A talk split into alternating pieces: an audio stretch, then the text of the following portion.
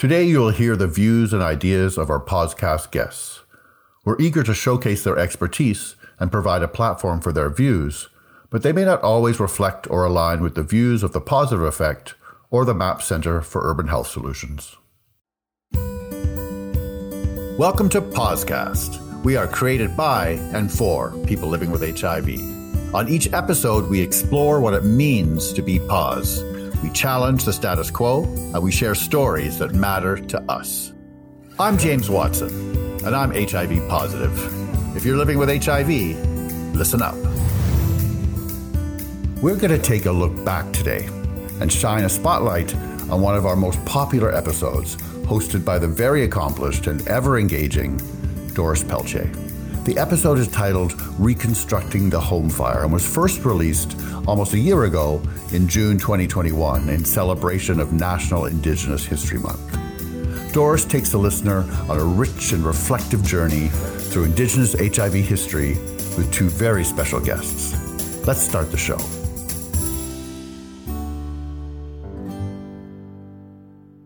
We have a very special show for you today. June is National Indigenous History Month, and June 21st is National Indigenous Peoples Day. And this is a time when we honor the history and heritage and diversity of Indigenous peoples across Turtle Island. It's also an opportunity for us to recognize the strength and resilience of Indigenous communities across this land. The Truth and Reconciliation Commission of Canada, in its final report, urged all of us, all Canadians, to educate themselves on the lived realities and histories of Indigenous people. And I'm grateful to be able to do what I can in my own little way and use POZcast to help celebrate this very special month and day. In order to learn, of course, we all need to take the time to listen, really listen. So I'm stepping aside for this episode and turning it over to my friend, Doris Pelletier, an Anishinaabe mother and grandmother and great grandmother and person living with HIV. In fact, when you get the chance, you should tune into the podcast episode Story to learn more about Doris. She's a, she's a modest person, but let me tell you, Doris is an inspirational leader and champion in the HIV sector. She's extraordinary. She does great work as the Community Engagement Coordinator with the Feast Center for Indigenous STBBI Research. And the Feast Center is a partnership between McMaster University and the Canadian Aboriginal AIDS Network. She's also a former CBC radio host, so I am going to leave you in very good hands, folks. Let's listen in.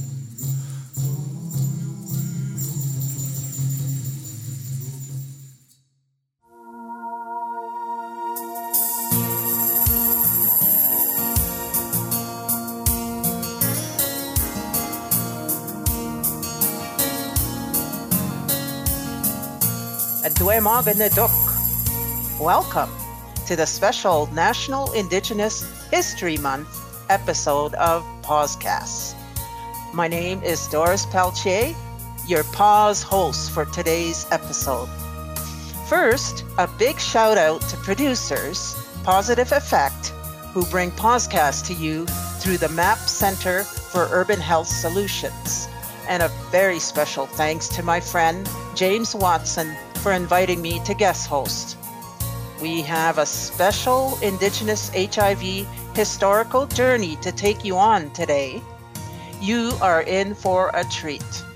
For this episode, I invited two very special guests, and we talked Indigenous HIV history, and they gave their perspectives on our collective Indigenous HIV history to the present. But first, let's begin with a very special song to honor all our collective legacies in forging the path forward in the Indigenous response to HIV and AIDS in Canada. The song is a Western Doorway song called Mashkodebejike, sung by Dave Boulanger, Guizens Doegan of Burnt Project 1. He is accompanied by his wife, Janine Tuhard, Nijode, in gifting this song to us. This is a ceremonial song, so think about our ancestors as you listen. After the song, we will hear from David explaining the importance of our songs.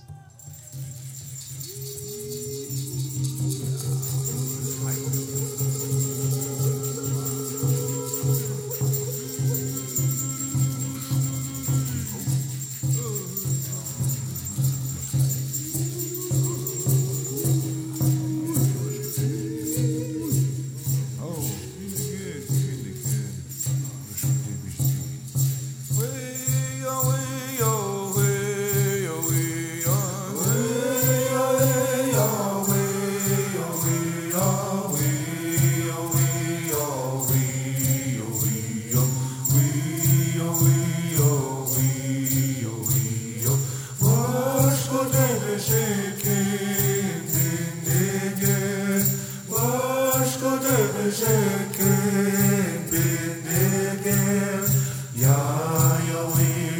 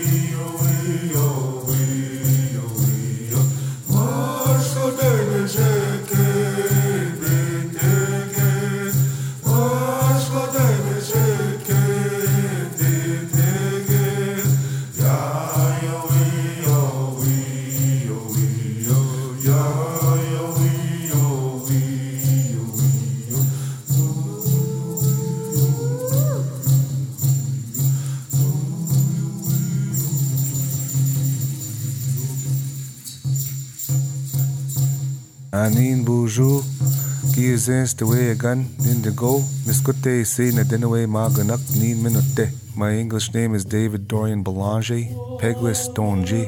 It's an honor to also introduce my wife and my life partner. Buju Anin Gishigaming Mikanaki Kwe Indigo. My English name is Janine Nijode Gnu Dinawe Maganak. I am from Sagin Donjiba. It is an honor to share here from Manito Ahbee, where the Creator sat, here in Whiteshell, Manitoba. Currently, my wife and I are on the land at the sacred site in a small little camper celebrating National Indigenous Peoples Day with the grandfathers and with the land. We'd also like to acknowledge the 215 children found in the residential school in Kamloops, BC, along with the ones found here in Brandon, Manitoba, and all the ones yet to come home. Aho. It's an honor to be invited to come and say a few words about uh, Mashko de Bijaki Bindigan, which translates to Buffalo Spirit, come in.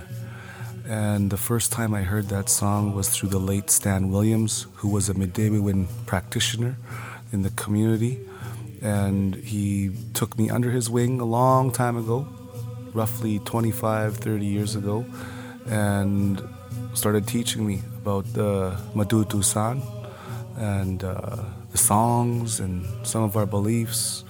I spent a lot of time with him, and uh, I just wanted to acknowledge him for sharing that song with me way back when. But uh, we also have another understanding of what the uh, buffalo uh, represents in our community over here in the center of Turtle Island. And uh, one example I can give you is through David Courchene Jr. at the Turtle Lodge. Um, and he talks about respect and in that word the word ex- respect, it has uh, a different meaning uh, with our people, with our nation, than it does the uh, Western English version. You know, it's in its in its form. It's it's aggressive and authoritative, and it's sometimes not looked at as a positive uh, word, depending on how you deliver it. But in our community here, when you talk about respect, it's about giving the highest honor of respect that you can show for anything or anybody is to give of yourself, like Bashko de Bijiki did for his people. He gave everything of himself for everybody, for everything, so that we can survive. And so to this day, that's where we draw that definition and understanding of respect. So those are the kinds of things we embody and practice when we think about that buffalo and uh, when we sing this type of song, this ceremonial song. The other portion of this podcast uh, was to share the reason why we recorded this song. And it wasn't long ago where I was doing some work with youth in the um, education system in Manitoba, and I came, you know, I realized that, you know, they were singing "O Canada" and all these things, and I was a part of that movement here, where we started to sing our own songs, and I was one of those people that brought the drum and the songs and the language back into the schools with youth. We made drums, hundreds of drums, thousands of you know rattles, and you know did many many workshops with many different schools, and uh, we taught them different types of songs. And I figured, you know, it would be really nice to protect, preserve, and prevent the loss of these songs, and try to get them, I guess, um, into the curriculum, like instead of hearing "Oh Canada" like just on its own, why can't we have, you know, the Buffalo song or the Bear song or or one of our own flag songs? And we can stand in honor as youth, as youth together. So that was implicated here, and we got that achieved. And they're starting to acknowledge, you know, our language and our songs, and you know how we. Uh, we choose to uh, honor our relatives. So that was something I'm proud of.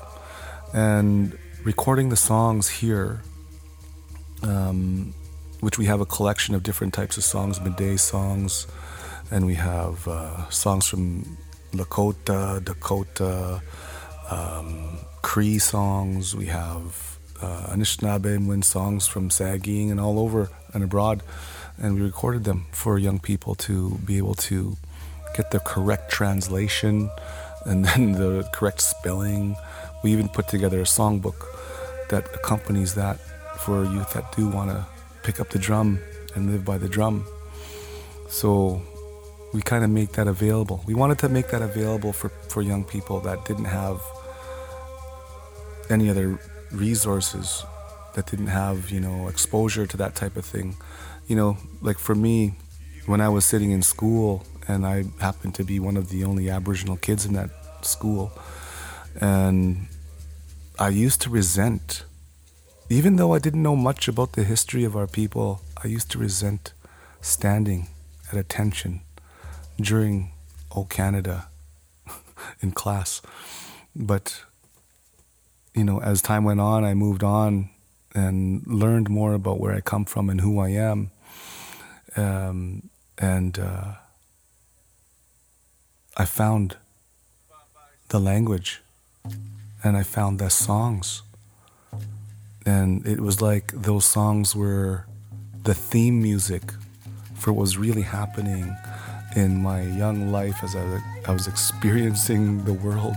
It was really an adventure for me to to uh, discover where we come from and who we are, which I'm very proud of.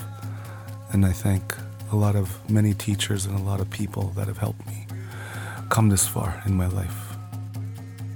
Another reason why we use this song, why we sing this song, is to honor the ones that have gone on before us, our ancestors, uh, which sit in the western doorway. And we acknowledge them for all the love and for caring for our people.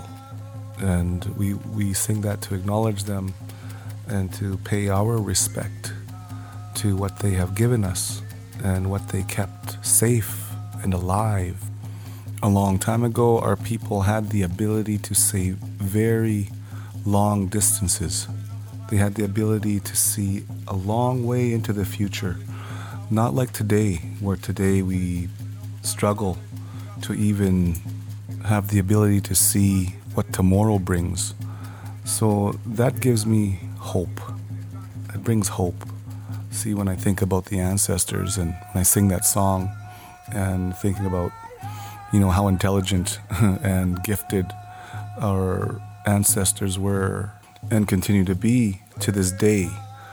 And those songs were kept alive all those generations just so that we can have that hope, so that we can have something to anchor us and to bring us back to the beginning, you know, to bring us home.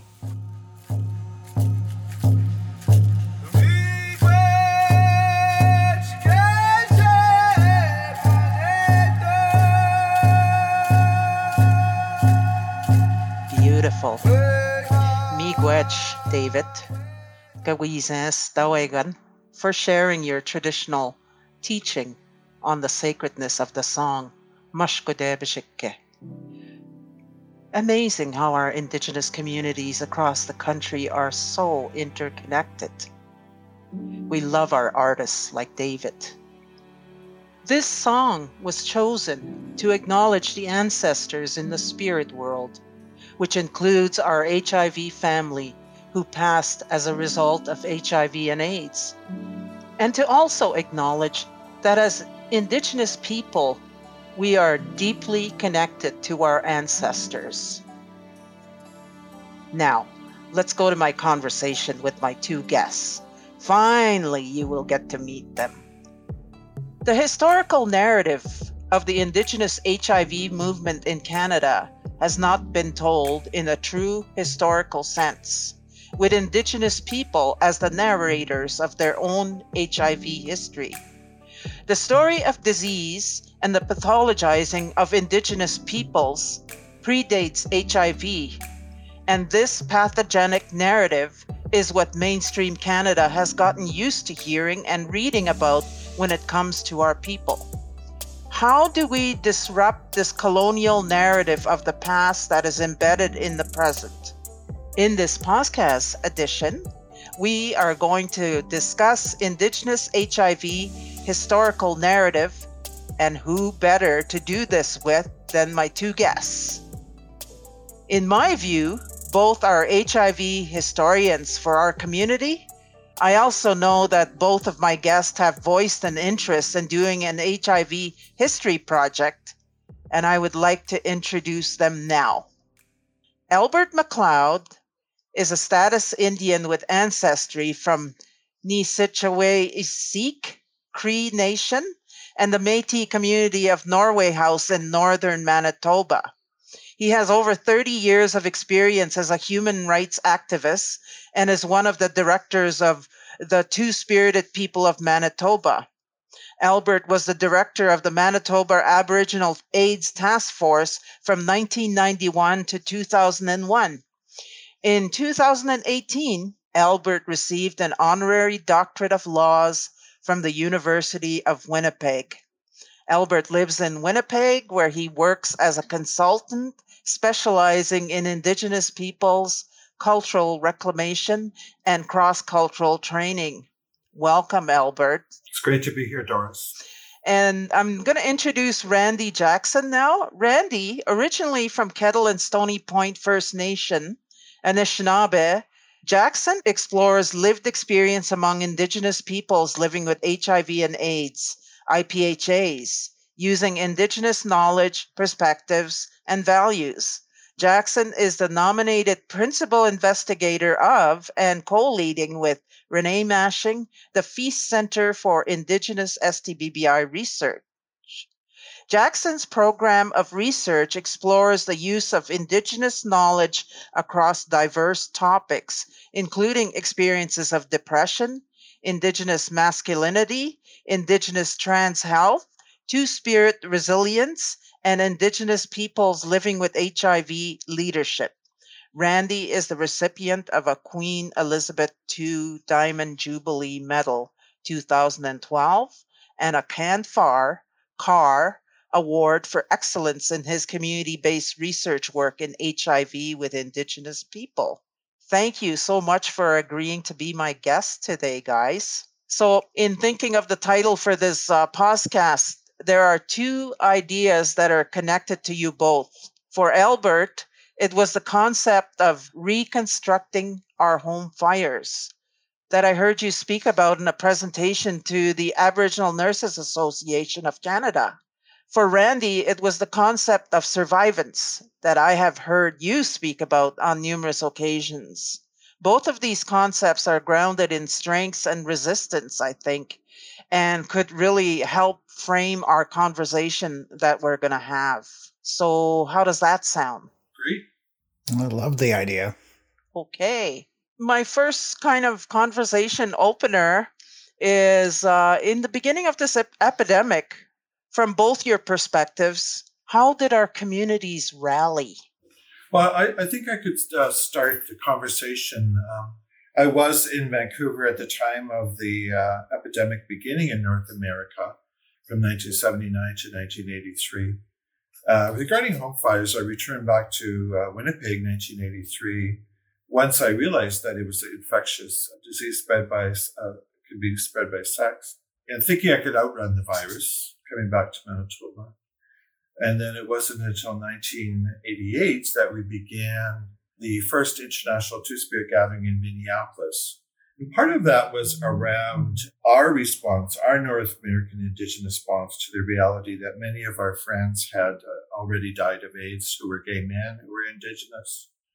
And that began this process of, of our response uh, from the Two Spirit or Indigenous uh, LGBTQ plus level and it's continued to to today. You know, uh, this will be the 34th annual international gathering. So I like to characterize it as one of the North American uh, responses to HIV, the pandemic, uh, an indigenous response to the pandemic, as well as uh, a queer response to the pandemic. In that's probably one of the longest standing uh, uh, LGBT movements in North America. And so part of that was really about reclaiming identity, culture, teachings, traditional healing, knowledge as part of that response. And I think it served us well, you know, since, uh, you know, the last 31 years. So in terms of responding, responses to epidemics, this certainly is uh, an example of how Indigenous people responded to HIV. And I see some parallels now with existing COVID-19 uh, pandemic and the same type of uh, culture based responses that are happening right now. Mm-hmm. Uh, uh, Randy, what's your perspective on in the beginning of this epidemic from your viewpoint? How how did our communities rally? Or did they rally together? I think they rallied together. I mean, there was the early, early organization that was about Aboriginal people, Indigenous people who were living with HIV, banding together in this national organization which existed for a couple of years before it became the Canadian Aboriginal AIDS Network. It sort of morphed into that. And I was at that meeting in Winnipeg back in, I think it was about 94 roughly, where that happened. And Ovid McRatty came and spoke. Um, there was a lot of uh, goodwill and energy towards responding to of the threat that HIV posed to indigenous communities in ways that was very inclusive. Mm-hmm. And um, I'm going to throw that question back to you again, uh, Albert. You were around early on, the two of you. And um, when I think about communities rallying, were there other communities uh, besides the Two Spirit community that were rallying at the onset? Yeah, at the onset, in my research, one of the first federal meetings actually was with traditional indigenous healers in 1988. Right, that is who the federal government actually went to to understand the introduction of this new virus and its complications, like it was sexually transmitted, could be transmitted through injection drug use, and all of those uh, sort of issues around stigma and, and that. And in my research, uh, one of the first meetings actually was with traditional healers. So I found that as a thread or a theme throughout the gen, you know, the time, the decades that have passed since. In that in 1992, two HIV positive men who were living in BC returned to Alberta and consulted with their uh, traditional people about this infection they had. Uh, you know, they were in the end stage with AIDS, and that was Leonard Johnston and Frederick Hainault. And they came back uh, with what is known now as the HIV AIDS teaching wheel that incorporated some indigenous perspectives around the cycle of life, you know, how HIV fit into that framework and became a visual tool for many years in, in doing the education and outreach around the reality that we had a new virus in our midst and we had to respond. And then later on, we've incorporated other uh, elements of our culture into our messaging around HIV. We have um, the HIV AIDS teaching turtle, where um, Gabe Kakiwe uh, went to uh, his First Nation in Treaty 3 area and expanded on the HIV AIDS medicine wheel and came back with the HIV AIDS teaching turtle. So it's always been this return to community, return, return to knowledge keepers, return to healers and medicine people for the guidance in balancing that Western medical scientific knowledge with our cultural knowledge and how we are and our social norms in mm-hmm. transferring the information. Mm-hmm.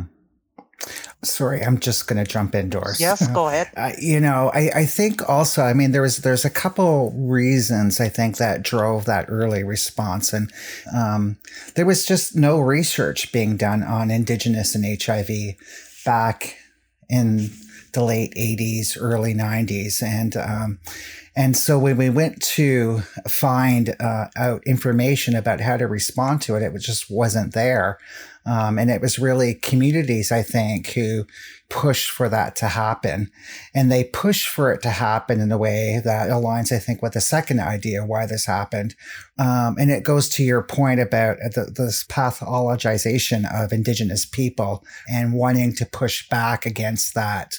Um, in many ways, what little information was out there was really about how how indigenous people were infectious agents of disease that kind of a thing. And it it was completely absent of any inclusion of what makes indigenous cultures beautiful what keeps us as indigenous people healthy. And it was that push those two things that really what it was really about starting i think the the movement. Mm-hmm so those cultural teachings uh, kind of emerged uh, by the sounds of it uh, early on. Yeah, I think so.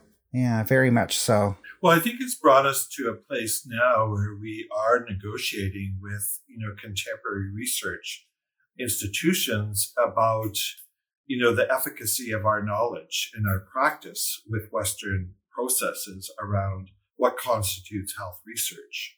So I think, you know, it's taken decades to get to this place. But I think we're now in a position where, uh, you know, academia and science are willing to listen to us and collaborate uh, from a perspective. And here in Manitoba, we've undergone this process where we actually call it ethical space uh, in terms of navigating that space uh, where you have sort of two, you know, historic experiences of developing culture and identity and healing coming together and how do you move forward in an effective way in, in, in acknowledging each other's existence. And it's been stated that is for many an uncomfortable space. And today, you know, we have, uh, you know, terminology introduced to us about genocide. Yes, that's an uncomfortable topic with regard to Indian residential schools and anti-Indigenous racism. But, you know, to get to the ethical, moral level of accomplishing something about it, you have to go through the discomfort. That's so true. I also wanted to find out about uh, like who took leadership roles early on. I know that I've heard that there was uh, a lot of our community that were not living with HIV that stepped in to fill that gap and were vilified quite often or thought of as living with HIV by the rest of the community. Um, what was that like for those people that stepped in? You know, our non-poz community members that stepped in to to help. Um, somebody uh, recently talked to me about that and really wanted to honor them, you know, for stepping in and rolling their sleeves up to to do the work. What was that like for them? Maybe you can answer that, Albert. Yeah, I, I think generally in Canada, there's still a lot of stigma and fear around HIV and AIDS. And that, you know, to do this type of work, there is a cost. You know, I think there's a personal cost. I think there's a professional cost again, uh, because it is uh, stigmatized. And our, our, provincial governments, federal governments are very conservative with regarding to sexual health information or just, you know, uh, substance use. You know, there's still a lot of stigma attached uh, to safe consumption sites and all of the sort of, you know, uh, moral politicking that happens. And I think, you know, those people who have, have worked alongside with Indigenous people living with HIV or AIDS you know, have paid a price. Uh, maybe, you know, culturally, socially, uh, professionally, uh, for doing this work. Uh, but, but, you know, uh, from what I've learned in terms of working with our knowledge keepers, there is practice in Indigenous culture, uh, and it's called about kinship, establishing kinship. So over the last 30 years, you know, we've become a family. We've uh, parented each other. We've adopted each other. You know, we've been that cousin. We've been that auntie. We've been that grandmother, that grandfather that we may not have had in our lives.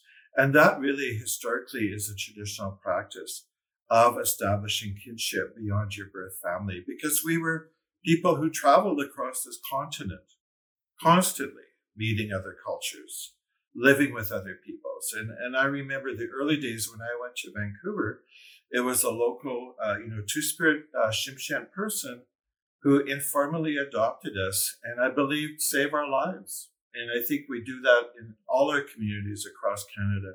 We welcome the stranger and we establish that, that support through this sort of kinship uh, approach, right? Yeah. I, I wanted to uh, kind of float those two concepts again around, um, you know, what I've heard you talk about, Albert, about reconstructing our home fires. And for Randy, uh, I've heard you talk about survivance, and I'm quite intrigued about it. It actually uh, resonates for me in terms of uh, I, I don't know enough about it to actually um, say exactly what it is uh, I'm wondering if you can explain that. When you explained it to me before, I thought it was a, a, a really good approach. Yeah, we talked a little bit before about about how indigenous people tend to be pathologized by governments, by researchers, by non-indigenous people. And I think in large part they do that. And I think this is necessary in order to understand survivance. But, but um, when you paint a picture of a people in the way that we've been painted as being sick or disorganized or unable to care for ourselves, it really constructs in a really powerful way the way in which people start to think of indigenous people becomes in fact the only thing that they can think about when they think about indigenous people if that is the dominant narrative out there in the world. And of course this leads to things like unequal power relations justified colonialism and it's used to justify i think continuing patterns of paternalism and dependency um, to take those up. And so you get this idea of survivance which was a term that was um, put out in the world by George Vizenor, uh, um, a U.S. Uh, indigenous academic.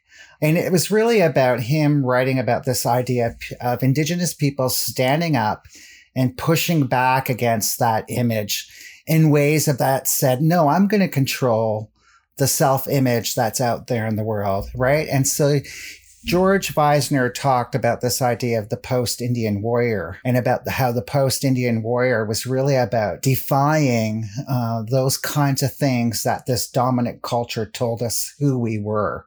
They didn't tell a full story.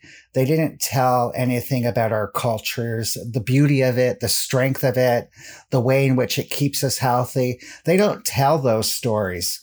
Um, and so these post Indian warriors, and I consider many of my brothers and sisters in the indigenous HIV movement, if not all of them, to be post Indian warriors because they are standing up. They are pushing back against this pathologization of Indigenous people in HIV research. And they're saying to everybody that no, we're going to talk for ourselves. We're going to tell you exactly who we are. We're beautiful, strong people, and we should always lead with that rather than, well, eh, let me back up here. It's it's more about the way in which people talk about their strength and beauties in the context of of the challenges that they live their lives in. Because, I mean, those challenges still exist, but it's only a part of the story. We have a responsibility, I think, to tell a much fuller story about who we are as Indigenous people, to shift that narrative, to take back control of it, and to push back against this continuing pathologization of Indigenous people. I think that's a really good approach that he came up with. I actually did some reading a little bit about him. He's written many books, and um, there's a couple of them I really want to read. So, Albert, when you were talking to the Aboriginal Nurses Association of Canada, when you were talking about reconstructing our home fires, you were referring to a teaching that one of your teachers that you've been working with for many years had connected to this piece. Like, uh, I wonder if you can tell us a little bit about that and, and that teacher. I, th- I believe his name is Roger Roulette. Yeah. Uh, uh what we've been uh, doing here in Manitoba, especially with regard to Indigenous knowledge, because there's a lot of pan Indigenous knowledge some of it is tokenism, some of it's very superficial. And I think people just sort of grab uh, what's closest and say, well, this is indigenous without really knowing whether it is or not, or, or whether it is uh, specific to that territory or the indigenous people of that area.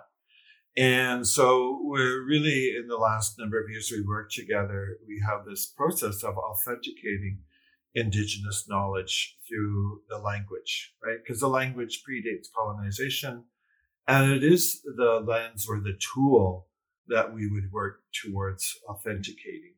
So it's just not literal translation of terminology or words, right? It's the nuances of uh, social norms, demonstrative culture, and then life philosophies. Those are key, as Randy said, you know, uh, to sort of um, address the pathologization. I know it's a hard word uh, in the narrative to say, well, you know, Indigenous people have been here for over twenty thousand years. We wouldn't be here if we didn't have effective knowledge or tools or philosophies. So we're here to share that.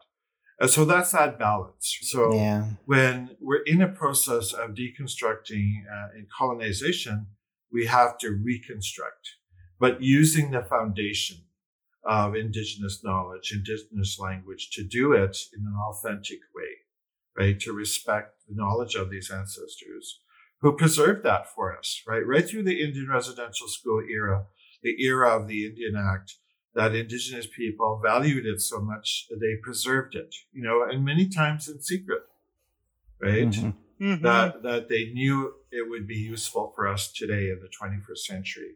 And so there's that piece, right? Um, mm-hmm. Using that indigenous life philosophy, using the language as the steps of moving forward. And, and we, I'm doing it more so here in Manitoba, uh, that we have these linguists available to us to guide us in this work. And I think other, other people uh, should be doing that as well.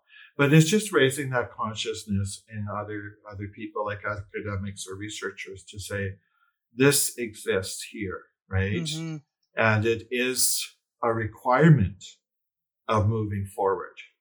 You can't go around it. You can't go in underneath it. You can't avoid it, right? You have to come to terms with this reality. And, and, so we're doing some of that here. And we actually are working with a group of Indigenous women diagnosed with HIV.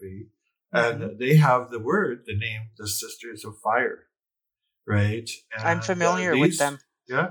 And these women are very informed. They know systems because they grew up in these systems. They have children, so they kind of know a lot of the issues. And they're able and willing and they're ready to move the needle forward. If you mm-hmm. want to address this issue, then let's do it. But we're going to do it from a balanced perspective uh, and the perspective of equal rights and equality. Mm-hmm. And so mm-hmm. it, to me, it's very exciting that we have them in, involved as, you know, as uh, collaborators and leaders in this work. Wow, that's great. Uh, I am familiar with the Sisters of Fire. They were part of our uh, visioning health study um, when we did the intervention. And I hate that word intervention. Uh, and the women hated that word too. Uh, we've got to come up with a better term for that kind of work.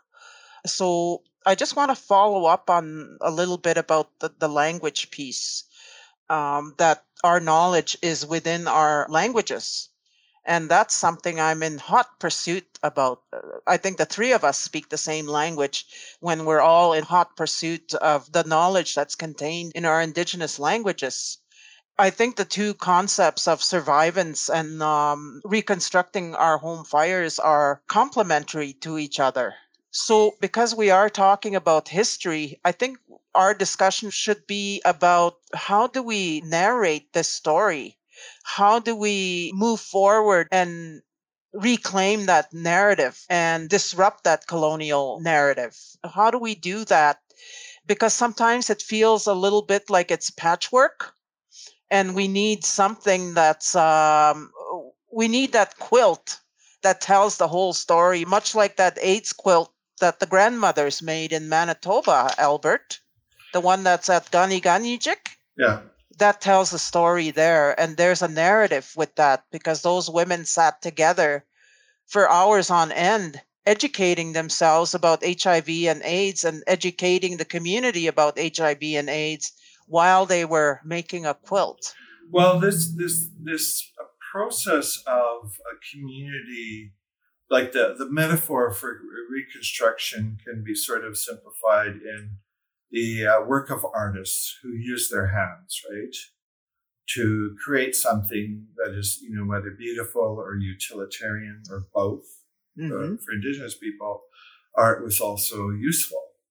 And that uh, there's a parallel growing now in Manitoba around that first era of the pandemic of HIV that our society has more or less forgotten about and the work that we're doing now in uh, around the COVID pandemic, which is another global pandemic, right? And trying to bring those experiences together. And what did we learn from the HIV pandemic that can be applied to COVID?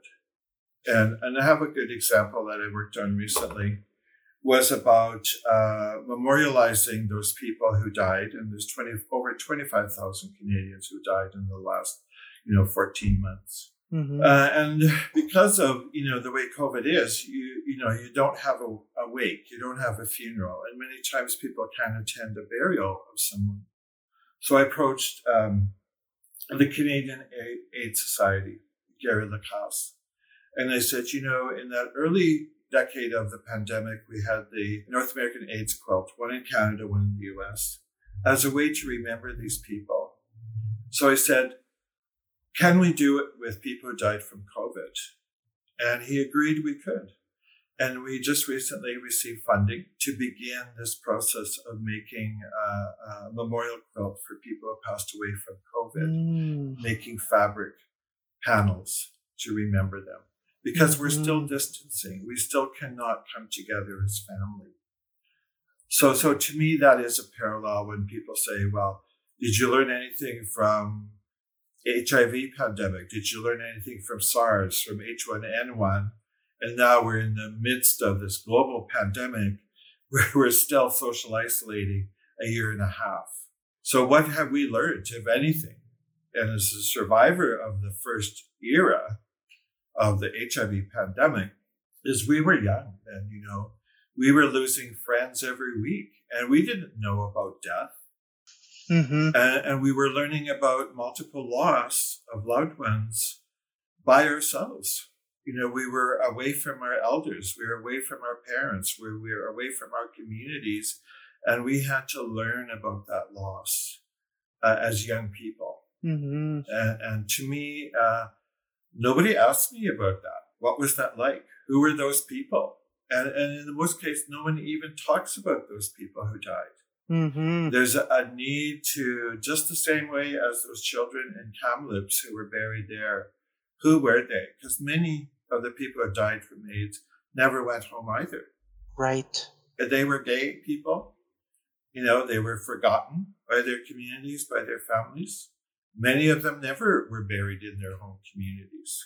So there, I see a lot of parallels happening. And, and to me, you know, uh, doing this memorial quilt around COVID to me reawakens what we had done in those first two decades of the AIDS uh, pandemic in remembering those people that, that uh, we couldn't mourn or grieve for.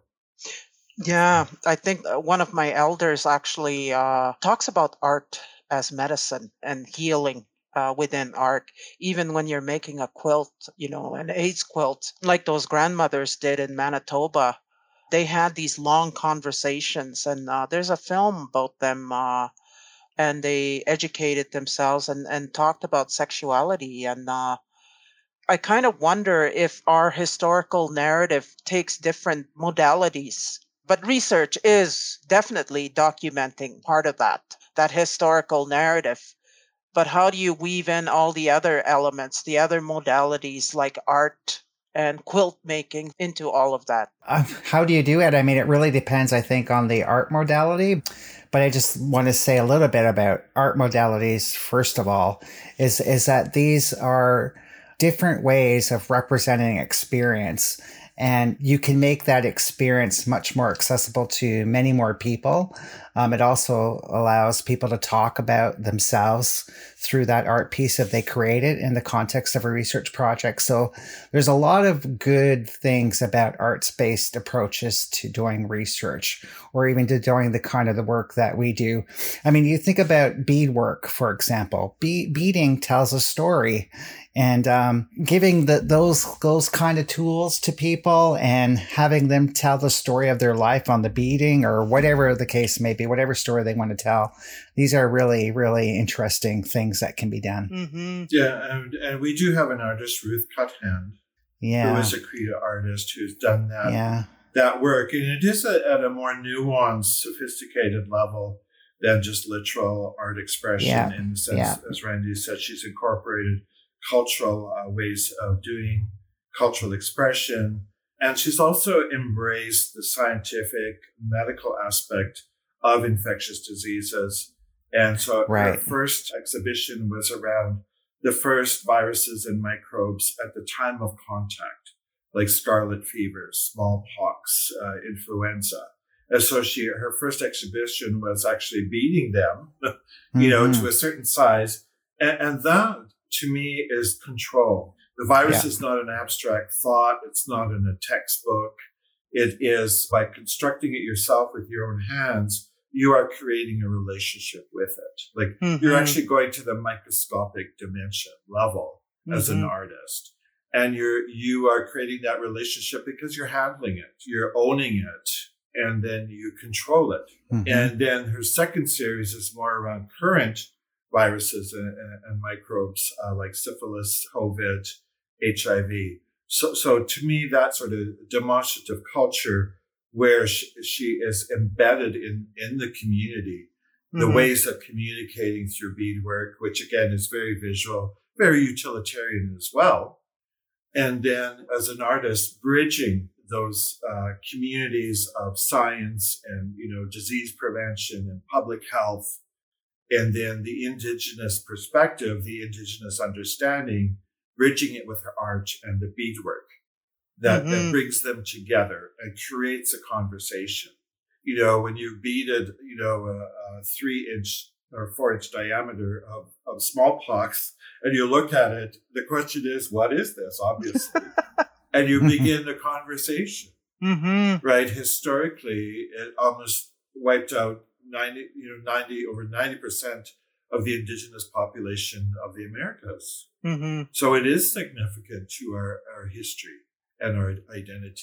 and and for the as- astute observer of this artwork right for the person who is part of that culture it's also a way of speaking with each other that is private it, it, it's not understood well out that indigenous knowledge even if it's sacred knowledge not well understood outside of those community circles and and that in of itself is a, an okay thing to have happen right?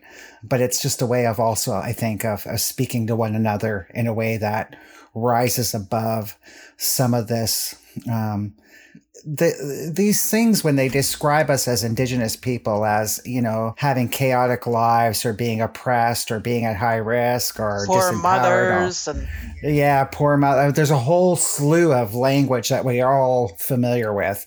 And rather than use that language here now i think it's really important to say that this artwork that that albert's talking about working on that other people i know work on uh, it's it's a really a way of taking that away from or taking it outside, taking back being a post Indian warrior, right? And doing work this way. It really is contributing to to this pushing back against colonialism and the ways in which colonialism has damaged us and created trauma. And it's this message, I think, that gets sent out there that says to the world, we are more than the trauma we experienced, right? And I think artwork can potentially do that. Mm-hmm. Do you feel comfortable that it's kind of in pockets?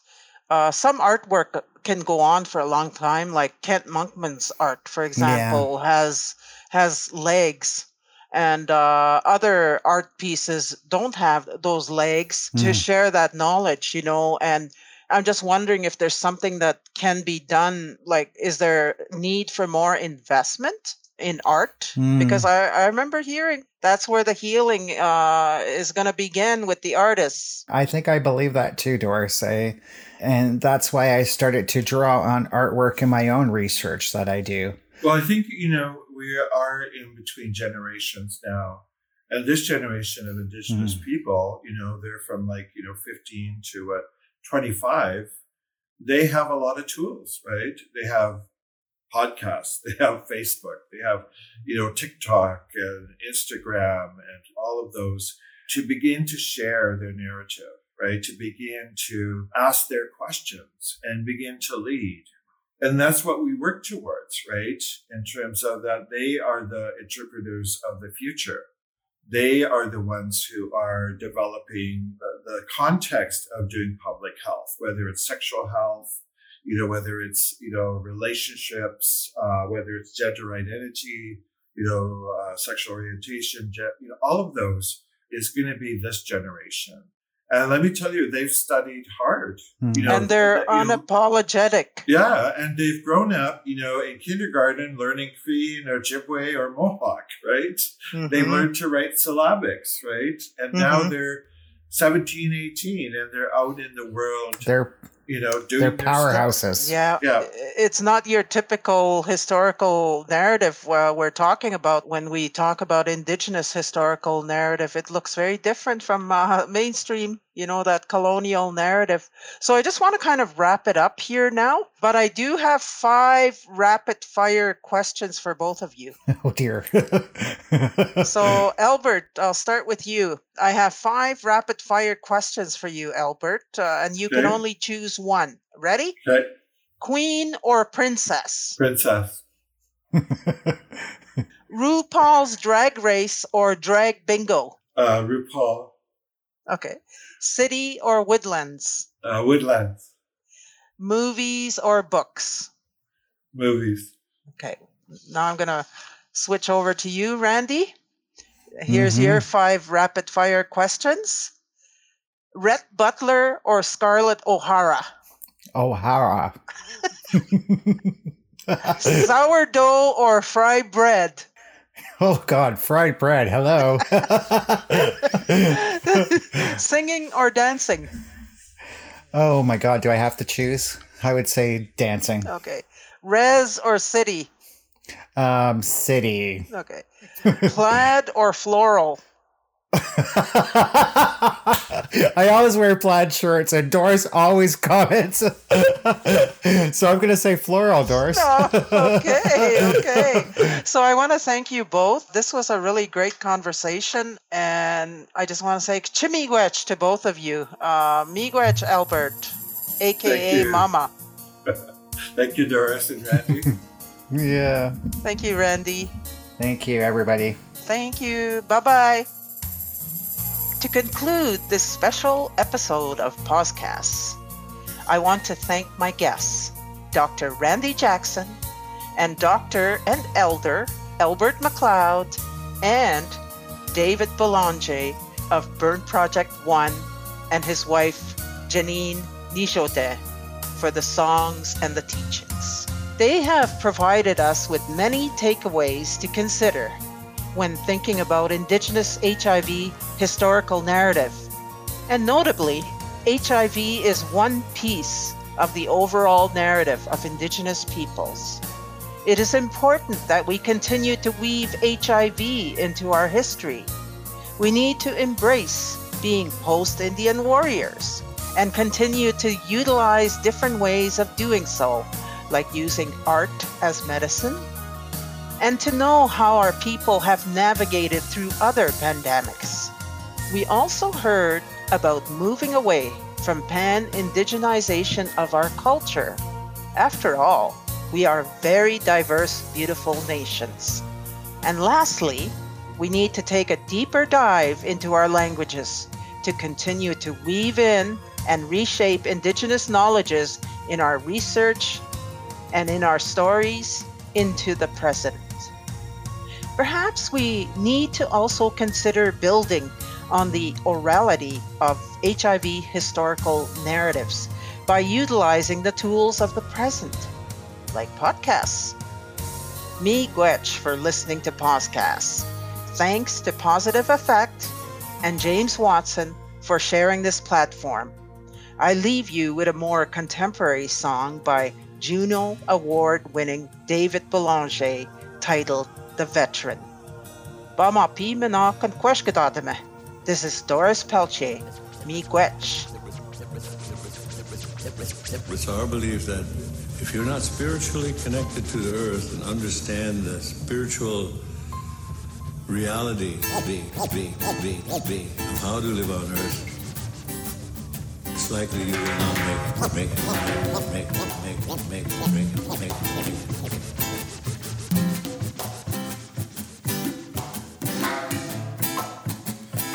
Lost my leg